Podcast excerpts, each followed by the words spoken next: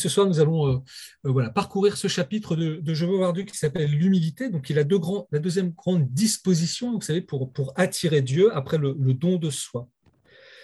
Et vous allez voir, il y a des textes très très beaux dedans, des, belles figures que nous allons rencontrer.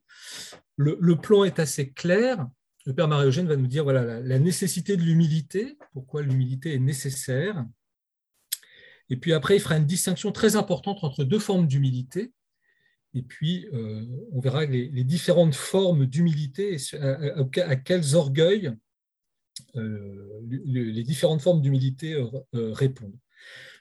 Le chapitre est très beau aussi parce que vous allez voir, on va, on va retrouver encore la, méthode du Père Marie-Eugène où les lois du Christ, en fait, deviennent les lois de l'Église et donc des saints. Et il va, commencer par tout un portrait de, tout un, des, personnages bibliques, et puis après des saints, et puis après nous-mêmes. Alors, toujours une petite euh, exergue de euh, Thérèse Avila tirée du chapitre de la vie. Hein. En présence de la sagesse infinie, hein, cette sagesse d'amour qu'on a vue déjà, on peut m'en croire, mieux vaut étudier un peu l'humilité et en produire un seul acte que de posséder toute la science du monde. Donc, étudier l'humilité, essayer d'en vivre, ça vaut mieux que euh, toute la, science du monde, que toute la, richesse du monde. On avait vu hein, dans les premières demeures ce chapitre très important de la nécessité de la connaissance de soi pour euh, avancer dans la vie spirituelle, nous dit le Père Marie-Eugène. Nous avons recueilli son enseignement dans un des premiers chapitres de cette étude. Je vous ramène à l'enregistrement qui en parle. Mais cette, même, mais cette connaissance, même précise de ce que nous sommes devant Dieu de nos tendances mauvaises, ne suffit pas.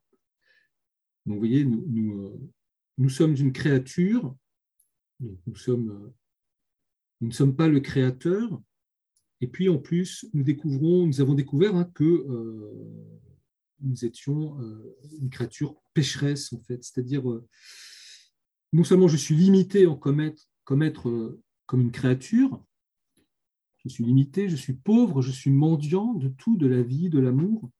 Mais en plus, il y a en moi quelque chose qui, euh, une sorte d'attirance pour le péché, une attirance au mal. Hein, nous sommes tous, nous naissons tous blessés voilà, de, euh, de, cette, de ce drame qu'est ce que l'on appelle le péché originel. Mais cette connaissance même précise de ce que nous sommes devant Dieu ne suffit pas. Voilà, il ne suffit pas de savoir, il faut aussi que euh, cette connaissance doit passer dans notre vie et dans notre âme, y créer une disposition et même une attitude, une un comportement de l'âme en toute sa vie spirituelle. Voyez comment vraiment vivre comme une créature qui se sait pécheresse sous le regard de Dieu, hein, en créant une disposition, une attitude. Ce n'est pas simplement des actes, mais c'est vraiment quelque chose qui va marquer tout notre être et tout ce que nous faisons. Et le Père Marégène dit que ce n'est qu'en se transformant en humilité que la connaissance de soi acquiert toute son efficacité, parce que nous allons voir que justement l'humilité, c'est une manière existentielle de vivre notre relation euh, euh, juste et vraie euh, avec Dieu. Sainte Thérèse ne se laisse pas de proclamer la nécessité de la vertu d'humilité, la découvre-t-elle dans une âme, elle est rassurée, quelles que soient les formes d'oraison qui l'accompagnent. Ne la trouve-t-elle pas Elle est inquiète. Y aurait-il les dons surnaturels et naturels les plus brillants car, dit-elle, il n'y a pas de toxique au monde qui empoisonne aussi promptement le corps que l'orgueil ne tue la perfection. Donc on va voir hein, que tout au, long du chapitre va euh, se jouer cette dialectique hein, de, l'orgueil et euh, de l'humilité. Alors vous voyez, on peut avoir plein de défauts, on peut avoir plein de manières de prier, on peut avoir plein de, pauvreté, on verra au fur et à mesure. Mais s'il y a l'humilité, ça n'inquiète pas Thérèse d'Avila. Par contre, l'orgueil alors ça, ça lui fait très très peur, vous voyez, qui s'accompagne souvent de, dons naturels et surnaturels, parce qu'on va s'attacher dessus. On verra, tout à l'heure comment le Père Marogène va, va donner une sorte de, descriptif, de topique de, tous ces orgueils qui peuvent nous toucher et le remettre de l'humilité qui va avec. Mais en cette étape de la vie spirituelle, l'humilité est particulièrement nécessaire. Donc, vous voyez, la disposition d'humilité, ça c'est un trait euh, pratique dans votre lecture de Je veux voir Dieu c'est qu'en fait, l'humilité, on en a besoin dans la vie chrétienne de, A jusqu'à Z, si vous voulez. Mais il place ce chapitre de l'humilité ici, hein, dans cette entrée dans les quatrièmes demeures, dans la sagesse d'amour, parce que eh bien, euh, comment dire, ça va éclairer d'une manière euh, particulière cette, notion d'humilité, et parce que hein, nous avons vu qu'il euh, faut être conduit, enfin, la vie chrétienne consiste à être conduit par l'Esprit Saint, et donc à accepter une certaine dépendance radicale de la part de Dieu, hein, qu'on a vu déjà dans le don de soi, et qui va là se marquer particulièrement dans cette, euh, ce passage des troisième au quatrième demeures. C'est ce que va dire tout de suite Thérèse. Hein. C'est parce que les âmes des troisième demeures en manque qu'elles ne vont pas plus loin. Hein, vous vous souvenez, ces âmes des troisième demeures, c'est ces âmes qui bah, finalement s'appuient sur leur propre force, leur raison, leur intelligence, leur vertu, et qui en fait ne, ne, font pas le saut, comme le, le, jeune homme riche, bah, riche de tous ses biens, euh, qu'ils soient matériels ou spirituels, et qui en fait ne, veut pas dépendre du Christ et le suivre. Si l'on veut avancer chrétien dans cette troisième demeure, il faut avoir une humilité profonde, comme vous l'avez bien compris. C'est là, à mon avis, le point défectueux pour les âmes qui ne pénètrent pas plus avant dans cette demeure. Et l'avancer plus avant dans les troisième demeures, c'est bien sûr passer au seuil des quatrièmes demeures, où elle écrit encore Lorsque vous serez conformés à ce que j'ai marqué pour ceux qui habitent les demeures précédentes, pratiquez l'humilité et encore l'humilité. C'est par elle que le Seigneur se laisse vaincre et nous accorde tout ce que nous lui demandons. vous voyez comment, comment l'humilité, comme le don de soi et comme le silence, nous verrons, va attirer Dieu, voyez, vaincre Dieu et euh, venir euh, à nous. On verra même que cette humilité va, va augmenter la capacité de recevoir d'une certaine manière Dieu. L'humilité va créer un vide en nous euh, qui va faire descendre Dieu. Et en cette période de l'Avent, euh, nous contemplons particulièrement bah, l'humilité de la Vierge. Hein, elle a attiré Dieu en elle. C'est l'humilité. Hein. Dieu s'est penché sur l'humilité de sa servante, sur l'humiliation même de sa servante, dans le Magnificat. Cette insistance de la Sainte nous montre que nous ne pouvons aller plus loin sans approfondir son enseignement sur l'humilité. Après nous être convaincus de sa nécessité, vous voyez, c'est le, plan, nous verrons ses degrés ainsi que les formes d'orgueil auxquelles elle s'oppose et nous dirons un mot des moyens pour l'acquérir. Donc la nécessité de l'humilité, on va voir. Euh, les degrés d'humilité, vous allez voir, il y en a deux, deux grands. Et puis euh, les formes d'orgueil auxquelles l'humilité s'oppose, et puis quelques moyens pour acquérir l'humilité. Donc la nécessité de l'humilité. L'âme en ces régions doit se disposer aux emprises de la sagesse d'amour. Si le don de soi provoque cette sagesse, l'humilité l'attire irrésistiblement. C'est ce que la conduite de notre Seigneur dans l'Évangile nous découvre d'une façon lumineuse. Vous voyez tout de suite hein, le rapport à l'Écriture et à Jésus, à notre Seigneur, qui nous montre, qui est modèle d'humilité ou qui va nous faire découvrir à travers l'Évangile des euh, modèles d'humble, d'humilité. À suivre Jésus dans sa vie publique, on ne peut point ne pas remarquer la sage discrétion qu'il observe dans la manifestation de la qualité de sa mission et euh, de sa doctrine. Euh, et c'est vrai que quand on lit les évangiles, voyez l'attitude de Jésus, alors qu'il est, le Fils de Dieu, il est le Verbe, voyez, eh bien, il est la sagesse incarnée. Eh bien, il y, a, cette espèce de discrétion, d'humilité de, Jésus, de comportement qui est assez euh, touchant en fait. Donc j'ai sauté un peu du texte Je voir Dieu et je, continue. Tandis que Jésus laisse dans l'obscurité ou du moins dans la pénombre, même pour les siens, les vérités les plus importantes sur sa personne, voici que dès la première année de sa prédication, il dévoile ses secrets à certaines âmes qui semblent les lui arracher. Donc hein, l'humilité attire irrésistiblement Dieu. Et là, ce que le Père Marégène est en train de nous dire, c'est que ce n'est pas d'abord à ses apôtres qu'il va révéler le mystère de, ce qu'il est, etc., mais à des humbles. Et le père Marogène euh, a été fasciné, a souvent médité deux grands personnages de, l'évangile de Saint Jean, qui sont Nicodème et la Samaritaine. Nous allons voir maintenant avec le Père Marogène comment Nicodème et la Samaritaine ont arraché, attiré Dieu, et puis ont, ont été les bénéficiaires d'une révélation de l'être intime de Jésus à cause de leur humilité, qui va passer, vous allez voir, par euh, une certaine humiliation. Alors analysons ces deux épisodes narrés par Saint Jean dans les premiers chapitres de son évangile. Je les ai laissés parce que euh, c'est des très beaux textes, vous allez voir, c'est très bien écrit, c'est très beau. Et euh, voilà, on va les lire simplement et vous allez voir, c'est tout simple, j'ai peu de choses à dire. Nicodème est un docteur de la loi, membre du Sanhédrin, donc on est dans l'évangile de Jean, chapitre 3, hein, je ne vous présente pas Nicodème. Il fait partie de l'aristocratie religieuse et sociale de Jérusalem.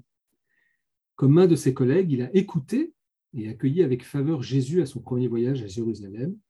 Il doit être cependant spécialement troublé et ému car il prend la décision, lui, docteur de la loi, d'aller trouver et interroger Jésus, un homme qui n'a pas de lettres. Il ira pendant la nuit.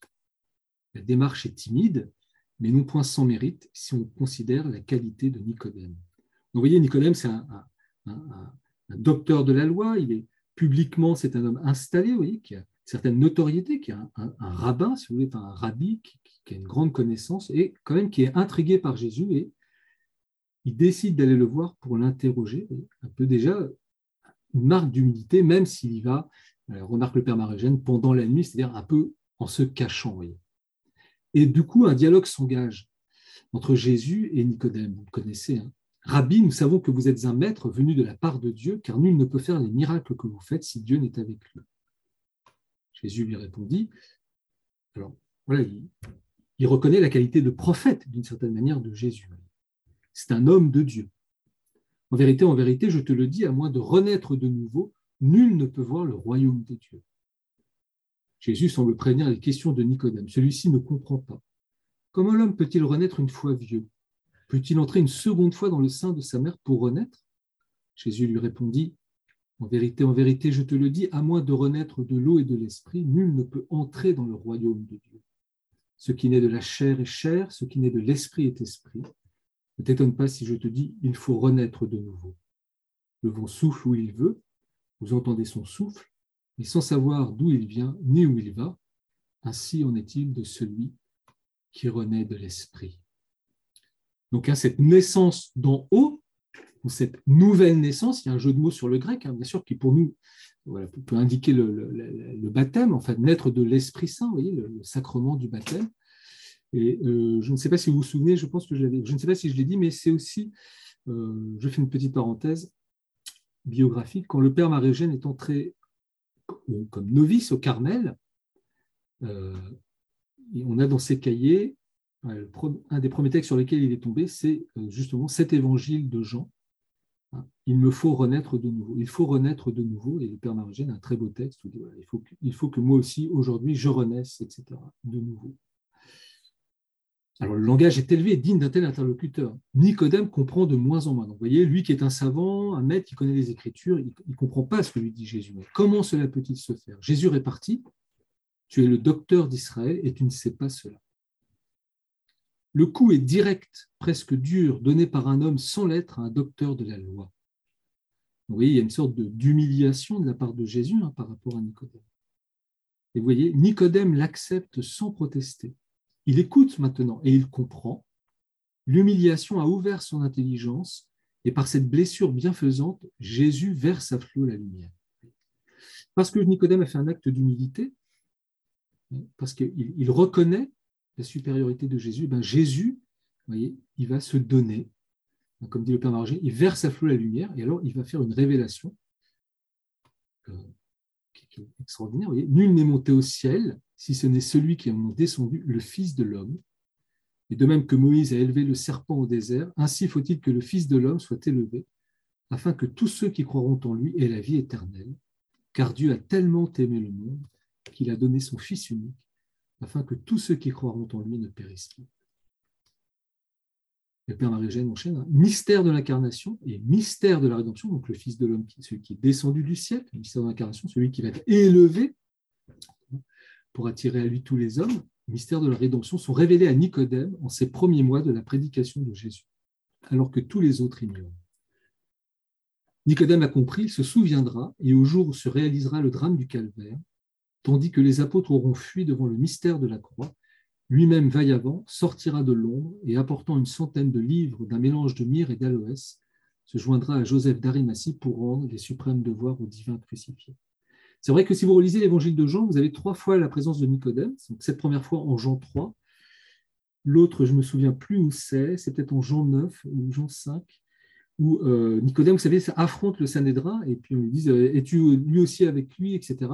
Et puis, l'épisode que décrit le Père Marugène, euh, Nicodème sera au pied de la croix. Donc il y a aussi, à travers ça, tout un cheminement de la foi et de l'acceptation que Jésus n'est pas simplement un prophète, mais qu'il est le Fils de Dieu, venu pour sauver les hommes. Quelques jours après, Jésus quitte Jérusalem pour revenir en Galilée. Il emprunte le chemin direct de la Samarie après de longues heures de marche, le voici vers midi auprès du puits de Jacob, près de Sichar. Vous voyez tout de suite, c'est l'épisode de la Samaritaine en Jean 4. Tandis que les disciples sont partis à la ville voisine pour chercher des provisions, une femme de Samarie s'approche pour puiser de l'eau. Et Jésus lui demande à boire. là, ce qui est très beau, vous voyez, c'est euh, euh, là, Jésus, pour ouvrir le cœur de la Samaritaine, c'est lui qui se met en position de pauvre. Il demande à boire. Ça, c'est très, très beau. Hein. L'humilité de Jésus. La Samaritaine s'étonne. Elle a deviné, en cet étranger, un juif.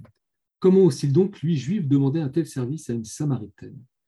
Donc, vous savez que les, Juifs déconsidéraient les Samaritains, qui est une sorte de, secte juive qui, n'accepte que la Torah, les cinq premiers livres, qui sont considérés un peu comme des hérétiques par les Juifs, et on ne se parlait pas tellement. Et donc lui, un juif, voyez Jésus, qui demande à une samaritaine et une femme, en plus, de l'eau, ça étonne cette, femme.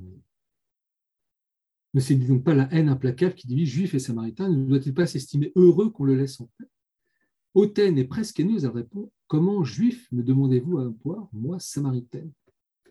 Jésus ne se laisse pas émouvoir par ce ton et cette attitude, si tu savais le don de Dieu et qui est celui qui te demande à boire, c'est lui, c'est toi qui lui aurais demandé et il t'aurait donné de l'eau vive. La femme ironise maintenant, un peu embarrassée peut-être. D'où tirerez-vous l'eau vive? Seriez-vous plus grand que Jacob qui nous a donné ce puits? Jésus insiste et précise, celui qui boit de cette eau a encore soif, et celui qui boira l'eau que je lui donnerai n'aura plus jamais soif.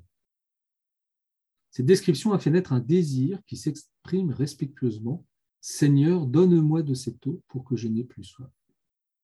Vous voyez aussi comment Jésus parle d'une réalité toute simple et, vitale, hein, l'eau, pour l'emmener vers une autre réalité spirituelle, plus, profonde. Et la, Samaritaine est, un petit peu. Il a éveillé le désir de cette Samaritaine qui peut-être comprend encore cette eau comme une eau euh, matérielle, comme le dit le Père La Samaritaine n'a pas encore compris. Elle n'est pas prête d'ailleurs pour recevoir le don merveilleux que lui propose le maître. La conversation se poursuit. Va appeler ton mari et reviens. Je ne suis pas mariée, répondit-elle. Jésus lui dit, tu as raison de dire que tu n'es pas mariée, car tu as eu cinq maris. Et celui qui tient présentement n'est pas non plus ton mari, tu as bien raison. Alors là aussi, humiliation que provoque Jésus. Donc, euh, Jésus nous connaît bien, donc euh, il le fait toujours avec miséricorde. Hein, et des fois, nous, peut-être, nous prenons un petit peu pour Jésus. Et alors, on aime bien humilier les gens, mais il faut, pas, pas forcément une attitude à prendre. Sous le choc de cette révélation humiliante, la femme change d'attitude. Elle est hautaine et presque insultante, la voici respectueuse, humble et soumise. Par la blessure de l'humiliation acceptée, la lumière est entrée dans son âme. Seigneur, dit-il, je vois que vous êtes prophète. Vous voyez, elle accepte la vérité sur elle-même. Vous voyez, connaissance de soi. Cette femme, sûrement, a des difficultés dans son existence. Elle est blessée hein, au niveau de son, affectivité, de son désir d'aimer. Euh, tout le texte est magnifique, hein, avec l'eau comme, le puits comme symbole du désir, du désir amoureux, etc. Et elle va rencontrer l'époux qui seul comble le cœur, vous voyez, c'est très très beau. Et cette blessure béante, voyez, s'ouvre pour recevoir la lumière et Jésus va la donner abondamment. Vous voyez, ce n'est pas une humiliation pour. Euh, nous, souvent, quand on humilie les gens, c'est pour les écraser. Jésus, lui, c'est pour pouvoir se donner. Et quelle révélation il va faire à cette femme, alors qu'elle n'est ni disciple, ni apôtre. Hein. Elle, est tout le contraire, c'est une femme samaritaine et en plus sûrement une pécheresse, qui a du désordre dans sa vie. C'est des Juifs et non de Samarie que vient le salut, dit-il, mais que cette femme se console. L'heure vient, et nous sommes, où les vrais adorateurs adoreront le Père en esprit et en vérité. C'est l'annonce de l'Église. pour le La Samaritaine vraiment insatiable reprend Je sais que le Messie doit venir, celui qu'on appelle le Christ. À sa venue, il nous instruira de tout. Jésus lui dit C'est moi-même, moi qui te parle. Vous voyez, c'est beau. Hein. Donc l'annonce de l'Église, c'est-à-dire juifs et païens, tous réunis en un seul corps, hein, celui du Christ, et le Messie, le Sauveur, eh il est là devant elle. Pour sa joie qui lui fait oublier la cruche près du puits, cette femme s'empresse auprès de ses compatriotes pour leur annoncer la bonne nouvelle. Et il y eut en cette ville bon nombre de Samaritains qui crurent en lui sur l'attestation de cette femme. vous voyez, cette femme devient en même temps missionnaire, dans la joie. Vous voyez, ça remplit quelque chose. Et, elle, peut-être qui était euh, considérée comme moins que rien, devient euh, euh, l'annonciatrice de la bonne nouvelle pour tous ses compatriotes les flots d'eau vive qui étaient descendus en son âme par la blessure profonde de l'humiliation, il était devenu aussitôt, selon la parole du Maître, une source d'eau jaillissant jusqu'à la vie éternelle. Vous voyez le mouvement hein, de, l'humilité reconnue, acceptée, qui euh, fait que Dieu peut se donner. Pas simplement se manifester, mais vraiment se donner et révéler les secrets de son cœur de ces épisodes évangéliques, eh ben, rapprochons la conversion de Saint Paul. Voilà, peut-être que je, passe plus rapidement parce qu'autrement on n'aura pas trop le temps de voir le reste. Donc vous souvenez, Saint Paul qui ne respire que meurtre et tuerie. Il va obtenir de quoi aller enfermer euh, les gens de la synagogue, enfin ceux qui se proclament adeptes de Jésus à Damas le jeune pharisien, heureux et fier de la mission qui lui est confiée, part pour Damas à la tête d'une escorte. Que rêve-t-il? Haine et ambition sans doute. Mais le voici terrassé sur la route. Saul, Saul, pourquoi me persécutes-tu? Qui êtes-vous, Seigneur? répondit-il. Je suis Jésus que tu persécutes, mais lève-toi, entre dans la ville, il te sera dit ce que tu dois faire. Saul se, relève pardon, aveugle, les vêtements maculés de poussière. C'est ainsi au bras d'un de ses compagnons qu'il entre dans la ville. Vous voyez celui qui était tout fier, eh il entre aveugle, obligé de, s'appuyer sur quelqu'un d'autre. Pendant trois jours, il reste privé de lumière, sans boire ni manger. Impuissance, solitude, humiliation, c'est ce que Saul trouve à Damas, où il était venu dans le brillant éclat d'une mission, apporter la terreur avec les armes d'une puissance et d'une haine dont il était fier. Au bout de trois jours, Anani vint le trouver dans la maison de Judas où il s'était réfugié, lui imposa les mains. Aussitôt, il lui tomba des yeux comme des écailles, il recouvra la vue et reçut le baptême. Et quand il mangeait, les forces lui revenaient. C'est ainsi, je, vous fais goûter aussi le texte de Jéhovah parce que c'est aussi un texte très bien écrit, très beau. C'est ainsi par la porte basse de l'humiliation que Paul, le grand apôtre, entra dans le christianisme et dans la lumière du grand mystère il sera le prédicateur et le ministre. Alors, vous voyez, c'est très important. Méthode marie-eugénienne. C'est très, non pas seulement une valeur épisodique, ils nous mettent en présence d'une loi de la diffusion de la lumière et de la miséricorde divine, dont Jésus donnera un jour la formule dans une prière de reconnaissance. Vous voyez, le Père Marie ne prend pas simplement des épisodes comme ça, il veut montrer qu'à travers ça, vous voyez, c'est une loi de la vie spirituelle qui vient de Jésus et de son agir dans les évangiles. Et donc, vous voyez, c'est la méditation, la rumination de l'écriture, hein, qui est parole de Dieu, parole révélante, des mœurs de Dieu, de ce qu'est Dieu, et de son agir par rapport aux hommes et de ce que nous sommes, eh que le Père Marie-Eugène, après, peut tirer euh, les, lois de la vie spirituelle.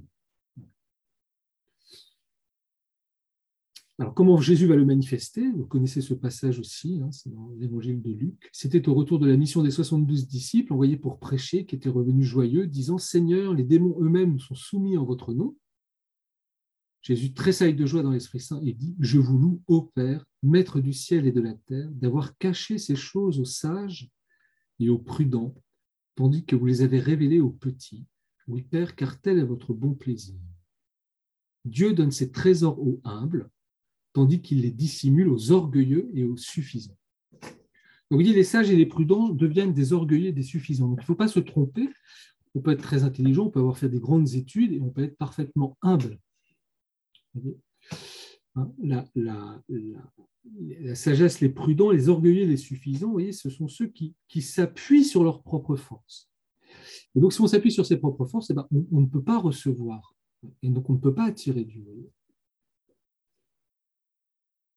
Alors que l'humble, celui qui reconnaît sa qualité de créature et de créature qui est attirée par le mal, eh bien, il ouvre, un espace à Dieu par lequel celui-ci va se, se, déverser, se livrer. Vous voyez, c'est cette loi qui guide Jésus en son action. Il n'est pas de péché qui n'est abordé et en des contacts qui auraient pu être dangereux pour d'autres que pour lui. Le péché attire Jésus. Il s'arrête ses jacets, le publicain à Jéricho. Il défend Marie la pécheresse qui verse du parfum sur sa tête, oint ses pieds, les essuie de ses cheveux. Mais il est un contact que Jésus n'accepte pas et contre lequel il se soulève et s'indigne, c'est celui de l'orgueil des pharisiens qu'il maudit en des apostrophes intimes. Le péché n'effraie pas Jésus, vous voyez. Pourquoi? Parce que c'est souvent par là qu'on devient humble ou que l'on manifeste notre pauvreté, notre besoin d'être sauvé. Mais l'orgueil, d'une certaine manière, s'oppose frontalement à Jésus. C'est comme si Jésus, c'est notre orgueil finalement qui rend impuissant euh, l'action de Jésus. Et, pas notre pauvreté, pas notre misère, même pas nos chutes. Le Christ Jésus poursuit son action dans l'Église suivant la même loi. Donc, vous voyez, euh, euh, loi que le Père Marogène tire de la vie de Jésus, mais qui se poursuit dans l'Église, puisque l'Église n'est rien d'autre, pour le Père Marogène, reprenant une phrase de Bossuet, que le Christ répandu et communiqué. L'Église n'est rien d'autre que l'humanité transfigurée par le Christ, reprise par le Christ. L'Église n'est rien d'autre que le corps, l'unique corps du Christ hein, dont, Jésus est la tête. C'est ce qu'on proclament tous les maîtres de vie spirituelle, et plus spécialement ceux qui, ont expérimenté l'action débordante de Dieu. Vous voyez maintenant, il va aller voir les saints. Donc les saints, pourquoi? Parce que d'une certaine manière, euh, petite parenthèse avec tout ce que nous vivons en ce moment, c'est une phrase d'un grand théologien Orson Balthazar que j'ai lu dernièrement. Il dit, mais en fait, pour montrer ce qu'est vraiment l'Église, eh bien, c'est comme partout ailleurs, il, faut montrer eh bien, euh, ce qu'elle produit de meilleur, en fait. Entre parenthèses, hein, la, production. Et ce sont les saints. La manière de saisir ce qu'est l'Église, c'est de regarder les saints.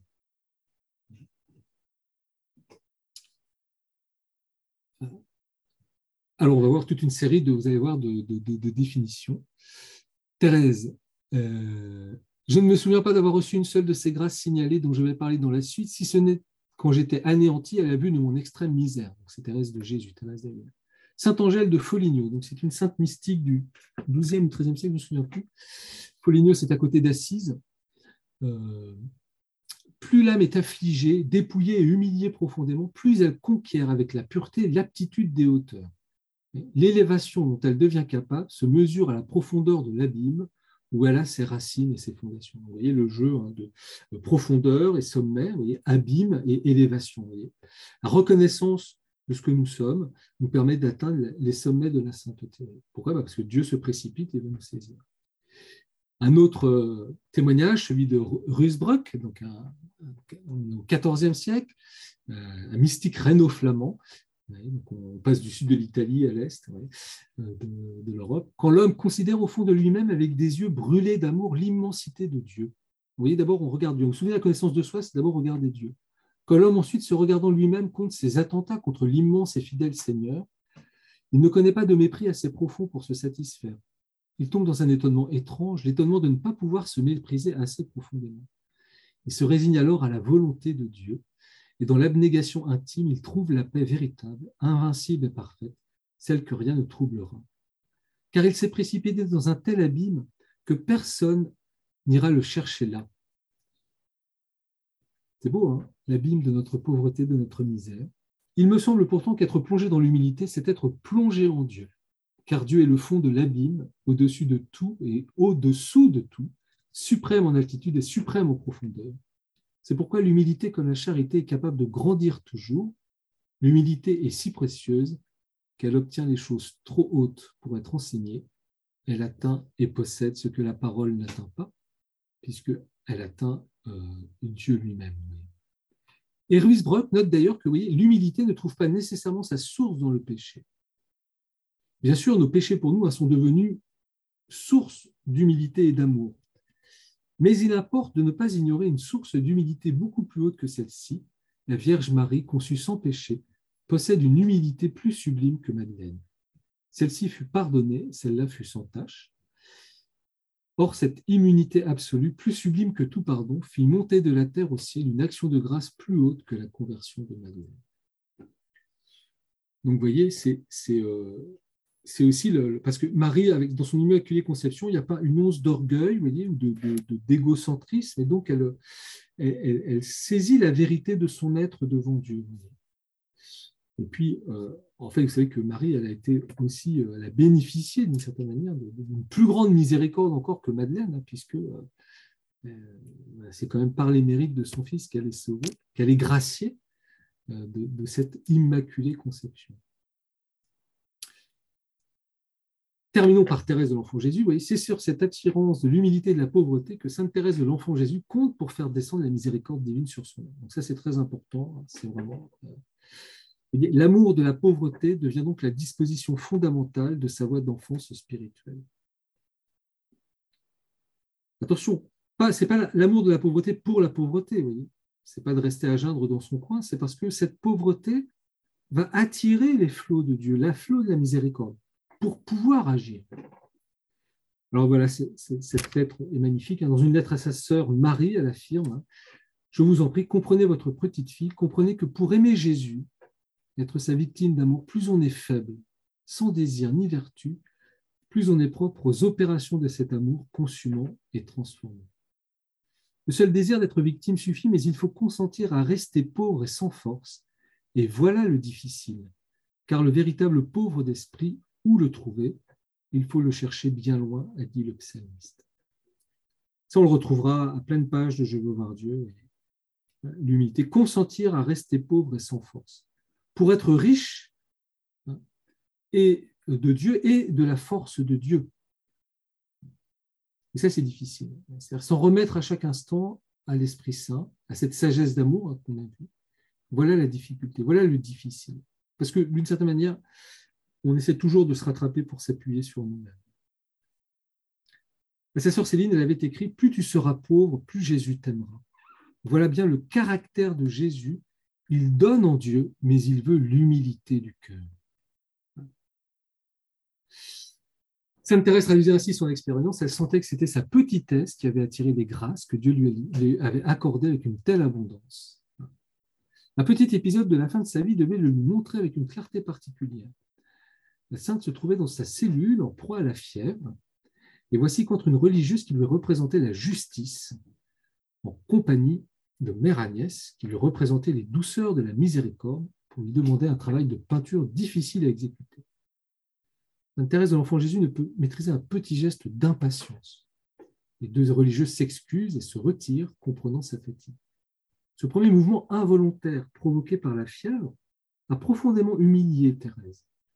Le soir, elle écrit à Mère Agnès une lettre, à une lettre où elle dit, Mère Agnès, c'est sa sœur, hein, en fait, sa sœur Pauline, votre petite fille a versé de douces larmes tout à l'heure, des larmes de repentir, mais encore plus de reconnaissance et d'amour.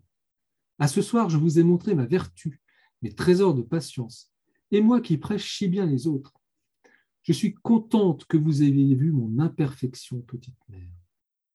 Vous comprendrez que ce soir, le vase de la miséricorde divine a débordé pour moi. Dès à présent, je le reconnais, où toutes mes expériences seront comblées oui, le Seigneur fera pour nous des merveilles qui surpasseront infiniment nos immenses désirs. vous voyez, elle a, eu un mouvement d'impatience, elle a montré sa faiblesse, et au lieu de se recroqueviller sur elle-même, etc., elle écrit à sa sœur, euh, vous voyez ce texte magnifique, quoi.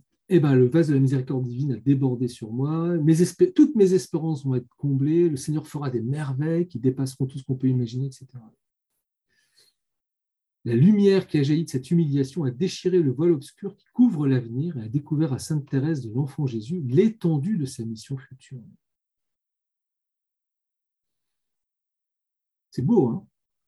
Alors, vous voyez, cette attirance irrésistible de l'humilité permet d'établir une certaine équivalence entre l'humilité et le don de Dieu à une âme, c'est-à-dire sa perfection. C'est-à-dire que plus on est humble, plus on a Dieu, en fait, si vous voulez, plus Dieu se donne. Et donc, plus on est riche de Dieu. Connaître le tout de Dieu et le rien de l'homme, programme Saint Angèle de Foligno, voilà la perfection. Saint Jean de la Croix affirme en tout son enseignement que le rien, réalisation de la pauvreté, équivaut à l'obtention du tout qui est Dieu. Vous voyez bien, c'est des, vocabulaires mystiques donc à, manier avec, précaution. Ce n'est pas que nous ne sommes rien, c'est pas qu'il faut s'anéantir, etc., mais c'est toujours dans le, regard de, ce qu'est Dieu. Donc souvent, on, accuse Saint Jean de la Croix d'être terrible, c'est une mystique de la négation, de le rien, le nada, etc. Mais Saint Jean de la Croix, il ne dit pas du tout ça, il dit c'est le nada par rapport au tout qu'est Dieu et que, nous recevons. Et d'une certaine manière, nous euh, ne sommes pas rien. et si Dieu veut se donner à nous, c'est la marque de notre dignité. Mais c'est pour bien montrer, vous voyez, justement, de rester, plus nous serons une créature, plus nous accepterons notre dépendance de ce que nous sommes, en fait, et la vérité de notre être, plus Dieu se donne. En son langage naïf, une carmélite arabe dont l'âme resta simple et candide au milieu des événements merveilleux et des grâces les plus extraordinaires, sœur Marie de Jésus crucifié, disait, alors je vous la recommande, elle est, géniale, donc c'est une femme qui, était illettrée, etc. Elle a une vie extraordinaire. C'est une, petite arabe qui, va être égorgée, qui, va avoir des, phénomènes mystiques dans sa vie de lévitation, de, bilocation, de prophétisme, etc. Et en même temps, elle, a, elle était d'une très très grande humilité. Il y a un petit, ouvrage qui existe de ces, de ces maximes. Et voilà ce qu'elle dit. Hein. Sans l'humilité, nous sommes aveugles dans les ténèbres tandis qu'avec l'humilité, l'âme marche la nuit comme le jour. L'orgueilleux est comme le grain de froment jeté dans l'eau. Il enfle, il grossit. Exposer ce grain au soleil, au feu, il sèche, il est brûlé. L'humble est comme le grain de froment jeté en terre. Il descend, il se cache, il disparaît, il meurt, mais c'est pour reverdir au ciel. Imitez les abeilles, disait-elle encore. Cueillez partout le sucre de l'humilité, le miel est doux. L'humilité a le goût de Dieu, elle fait goûter Dieu. Vous voyez cette très belle phrase du Père Marie-Eugène L'humilité a le goût de Dieu. Il reprend sur Marie de Jésus crucifié. Partout où elle se trouve, Dieu descend. Et partout où Dieu se trouve ici-bas, il s'en revêt comme d'un manteau qui dissimule sa présence aux orgueilleux et la révèle aux simples et aux petits. Vous voyez, l'humilité a le goût de Dieu, mais Dieu, dans ses manifestations, revêt l'humilité. Et vous avez cette phrase du Père Maragène qui est, très belle qui va bien dans la période dans laquelle nous sommes en ce moment. Jésus paraissant en ce monde, il vient comme un enfant enveloppé de l'ange. C'est le signe donné au berger pour le reconnaître. Et ceci vous servira de signe, leur dit l'ange. Vous trouverez un enfant emmailloté et couché dans une crèche ce signe de l'humilité marque toujours le divin ici-bas. Donc nous rêvons toujours de choses extraordinaires, de manifestations, etc. Eh bien non, quand Dieu vient à notre rencontre, il prend ce signe de l'humilité. Dieu se fait petit enfant. Le Verbe se fait euh, silence dans les traits d'un nouveau-né. Tout commentaire affaiblirait, nous semble-t-il, la lumière qui jaillit de ces modes d'agir de Jésus et la force savoureuse de ses témoignages sur la nécessité de l'unité. De même, à peine est-il besoin de conclure. Le spirituel, parvenu en ces régions où ses vertus ne peuvent poser leurs actes parfaits, où son âme ne peut progresser que grâce à l'action directe de la sagesse d'amour qui habite en elle, ne pourra évidemment obtenir cette intervention divine que par l'humilité. Il s'offrira aux illuminations divines par les, humiliations, conseille Pascal, il ne sera saisi et agi par Dieu que s'il est humble. Et l'action divine sera habituellement à la mesure de son humilité. Sapientiam parvulis, Dieu donne sa sagesse aux petits. L'humilité deviendra son gagne-pain spirituel. Vous voyez, la, loi, l'attitude de notre existence est humble, et c'est gagne-pain spirituel. Telle est la loi à laquelle toute âme est soumise. Elle ne progressera qu'en s'y soumettant. La hauteur et la profondeur s'enfantent l'une l'autre, déclare saint Angèle de Foligno et Sainte Thérèse. Reprenons l'exergue, belle inclusion. En présence de la sagesse infinie, on peut m'en croire, mieux vaut étudier un peu l'humilité et en produire un seul acte que de posséder toute la science du monde. Dieu ne peut se passer de l'humilité. Je pense que là, on a compris. Il l'aime tant qu'à ses yeux, elle peut suppléer à tout le reste. C'est assez. on pourrait méditer longtemps cette phrase. Il aime tant et qu'elle elle peut suppléer à tout le reste, tout ce qui pourrait nous manquer, tout ce qui pourrait, euh, tous nos défauts, tous nos, tout, manques de charité, etc. Parce qu'elle attire effectivement tous les dons de Dieu. Elle supplée à tout le reste parce qu'elle attire tous les dons de Dieu.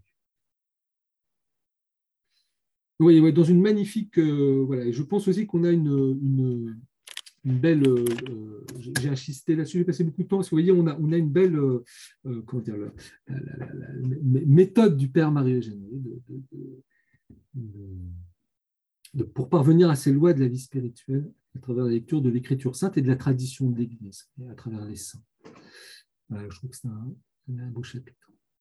Alors maintenant qu'on a vu la nécessité de l'humilité, ben, il y a combien de, de degrés et de formes d'humilité? Alors, euh, je, vais passer rapidement, parce que le temps avance.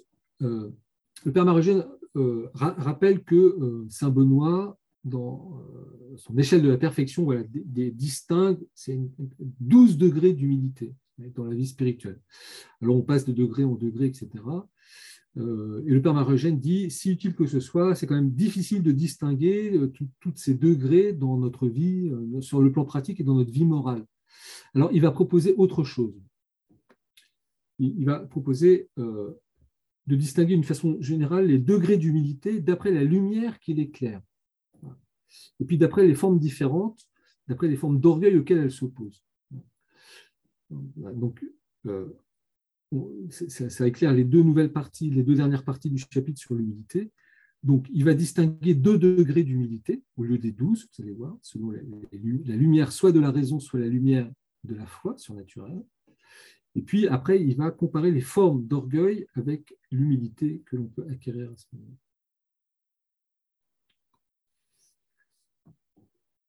En expliquant pourquoi la vertu d'humilité exerce une si singulière attirance sur Dieu, Sainte Thérèse nous en donne une définition lumineuse. Donc, c'est Sainte Thérèse d'Avila.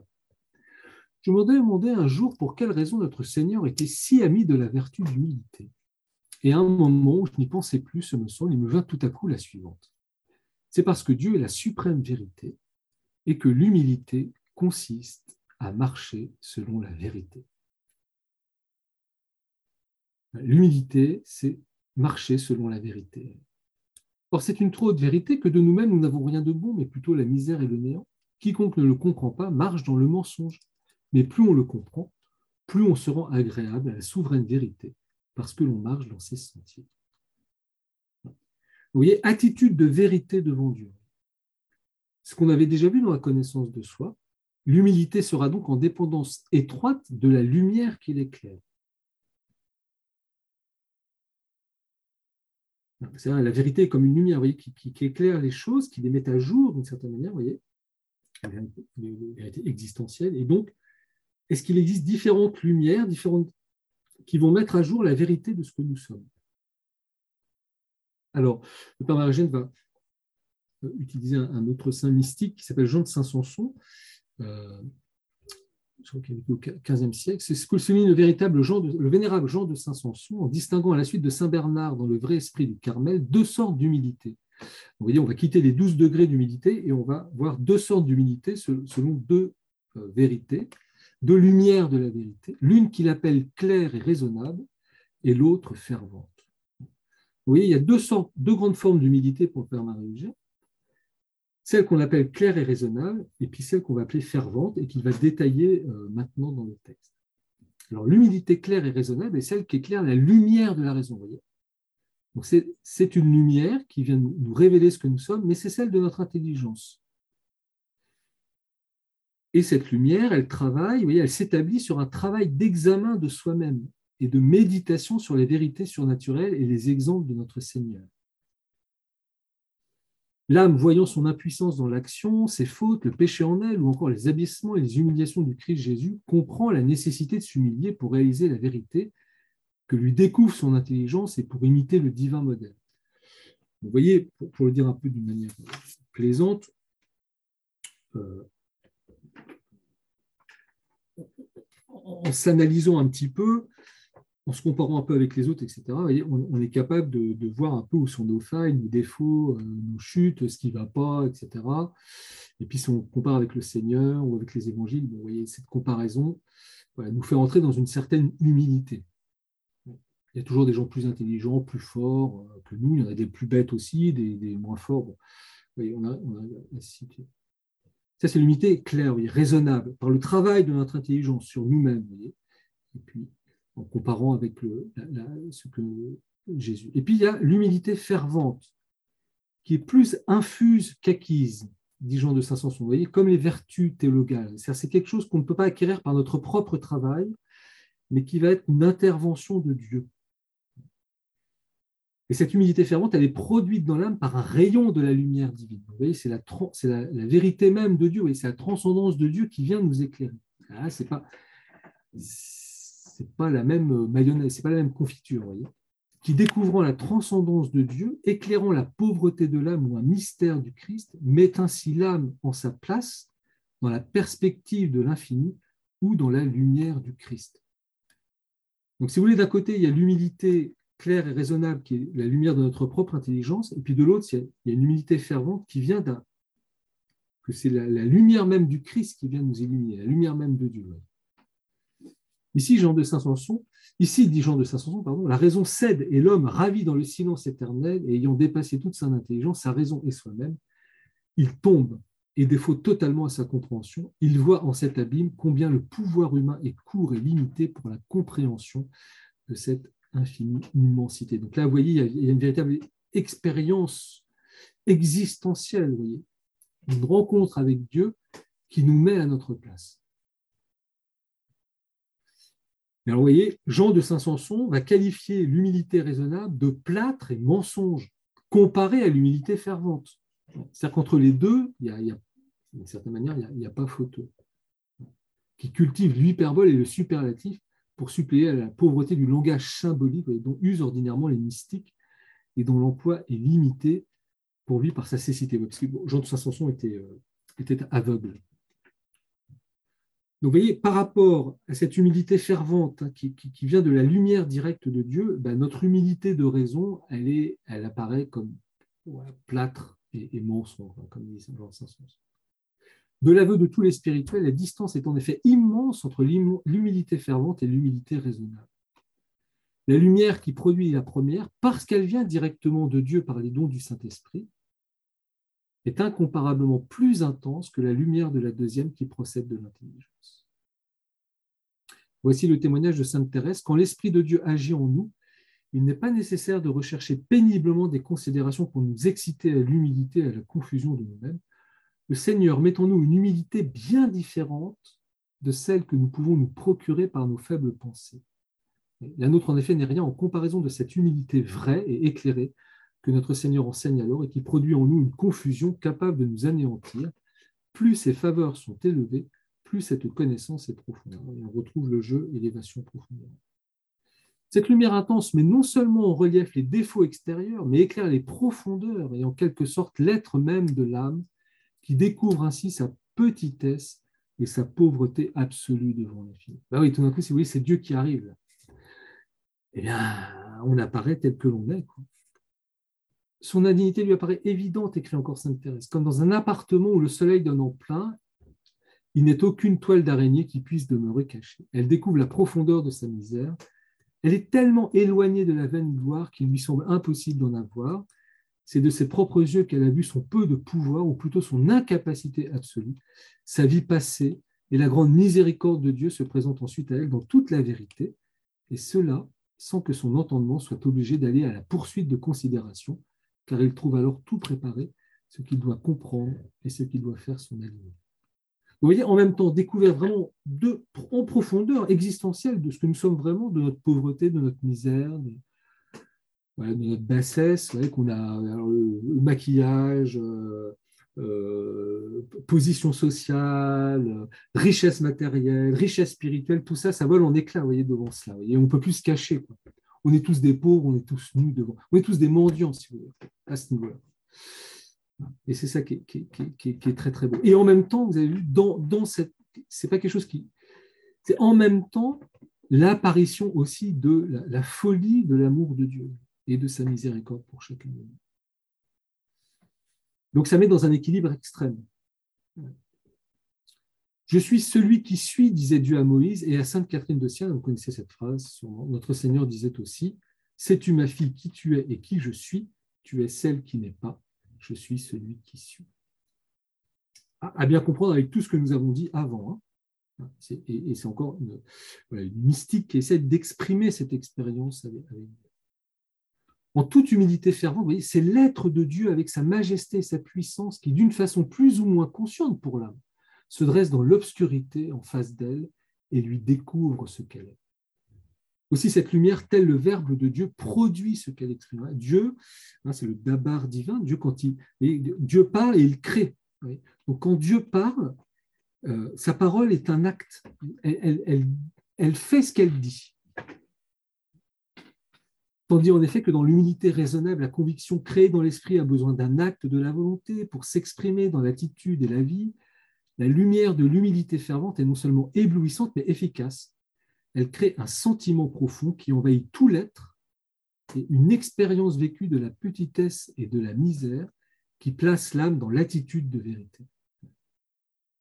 Et à partir de ce moment-là, si vous voulez, c'est, euh, il y a quelque chose qui est fixé. Quoi, je pense que Père Marie va le dire après. Et on, marche dans, marcher dans la vérité. On marche dans cette attitude.